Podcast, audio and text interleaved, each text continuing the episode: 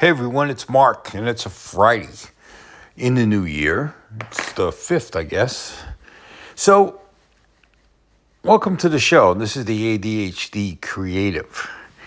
And today, I was reading an article about health and getting into healthy habits. And you know, the biggest thing is habits form within 30 to 45 days, but they also can break in 30 to 45 days. Well, sometimes longer. The thing is, healthy habits, and no matter what habit, whether it's healthy, maybe it's another habit you want to change or start, it takes time. It takes energy. It takes a lot of thought. It, it, and it takes persistence. Now, here's the thing with ADHD. When you have ADHD, of course, persistence is tough. We all know that. Because we want to stick to something or we want to try something and we want to make a change and we're working at it. But the problem is we get interfered with, interrupted, or whatever, maybe something worse. The thing is, is that I always thought, okay, you want to start a healthy habit. How are you going to do this? So, first things first is you have to be excited about it. You have to really want to make a change and even more so, whether if you don't have ADHD and, and if you do have ADHD, it takes a lot to make that change and make that commitment. But with ADHD, it becomes even harder because we might forget about it. We might forget the key elements of why we want to do it, or something, or or all of a sudden it changes, it moves, and it it doesn't seem right, so we change it around, and then 50 times after we changed it 50 more times, it's still not the way we want it. You know, the thing, that's the thing with ADHD. It's, I consider ADHD something that makes me happy most of the time. There are times when it's frustrating and you want to just get rid of it and you can't. So you got to look at the bright side and try to say, happiness is having ADHD. Now, is that true? Eh, it's kind of, you know, wishy washy. Some days it is, and some days it isn't.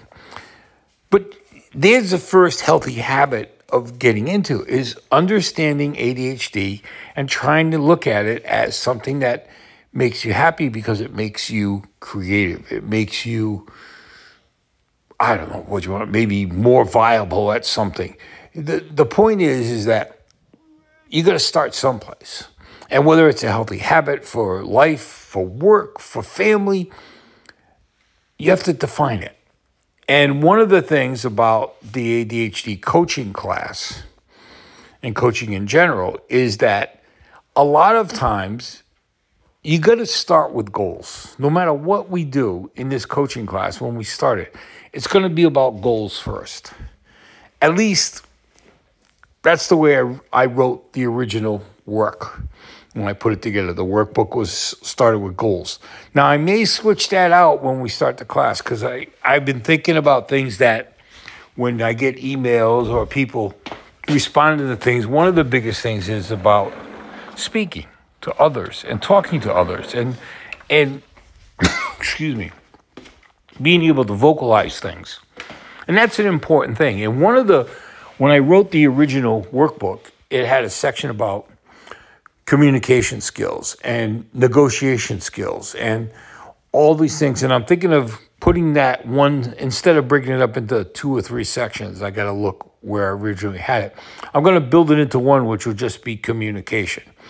And the idea is, is that we'll be talking about communicating to friends, to significant others, to a crowd, and negotiating with all three of those categories because that's what life is a negotiation. And with ADHD, you can kind of lose sight of what you're trying to do.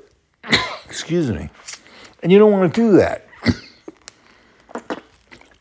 so there are tricks we're going to talk about that can help you stay on track when you're negotiating, when you're speaking, whatever it may be.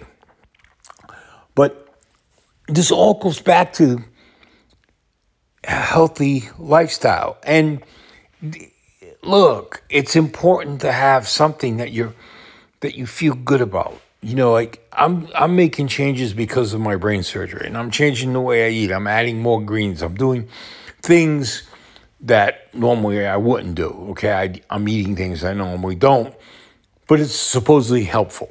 So I'm looking at that, and I'm trying to be persistent. I'm not good at it. Let me be honest. I'm not the perfect healthy person.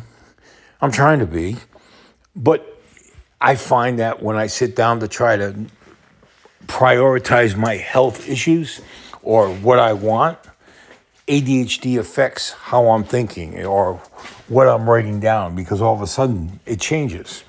It goes from this point to that point to that point to that point, and then all of a sudden I start thinking of other things that need to be handled. Then I think of other things that need to be handled. Next thing you know, I got all this stuff I got to handle, and it's confusing and it gets frustrating and it's mind blowing.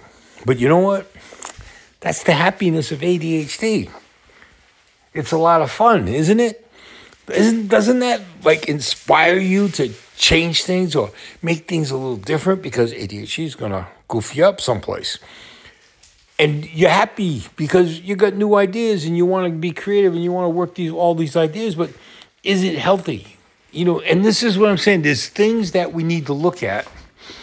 And when I read this article about health, it, it really healthy habits, it made me think about how do you get going on a healthy habit? So I'm going to talk about that more in the coming weeks. But the one thing you first got to start off with is list what you think you need to do healthy wise. You know, what do you want to accomplish if you're trying to start a healthy habit? And what's the habit you want to start? If you do that, we can go from there. And the workbook helps you do that.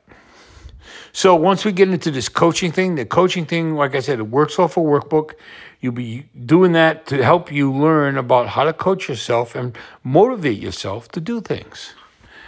Okay, so you guys have a great Friday. This is Mark, and this is the ADHD Creative, and we'll be back on Monday. Have a great weekend, folks.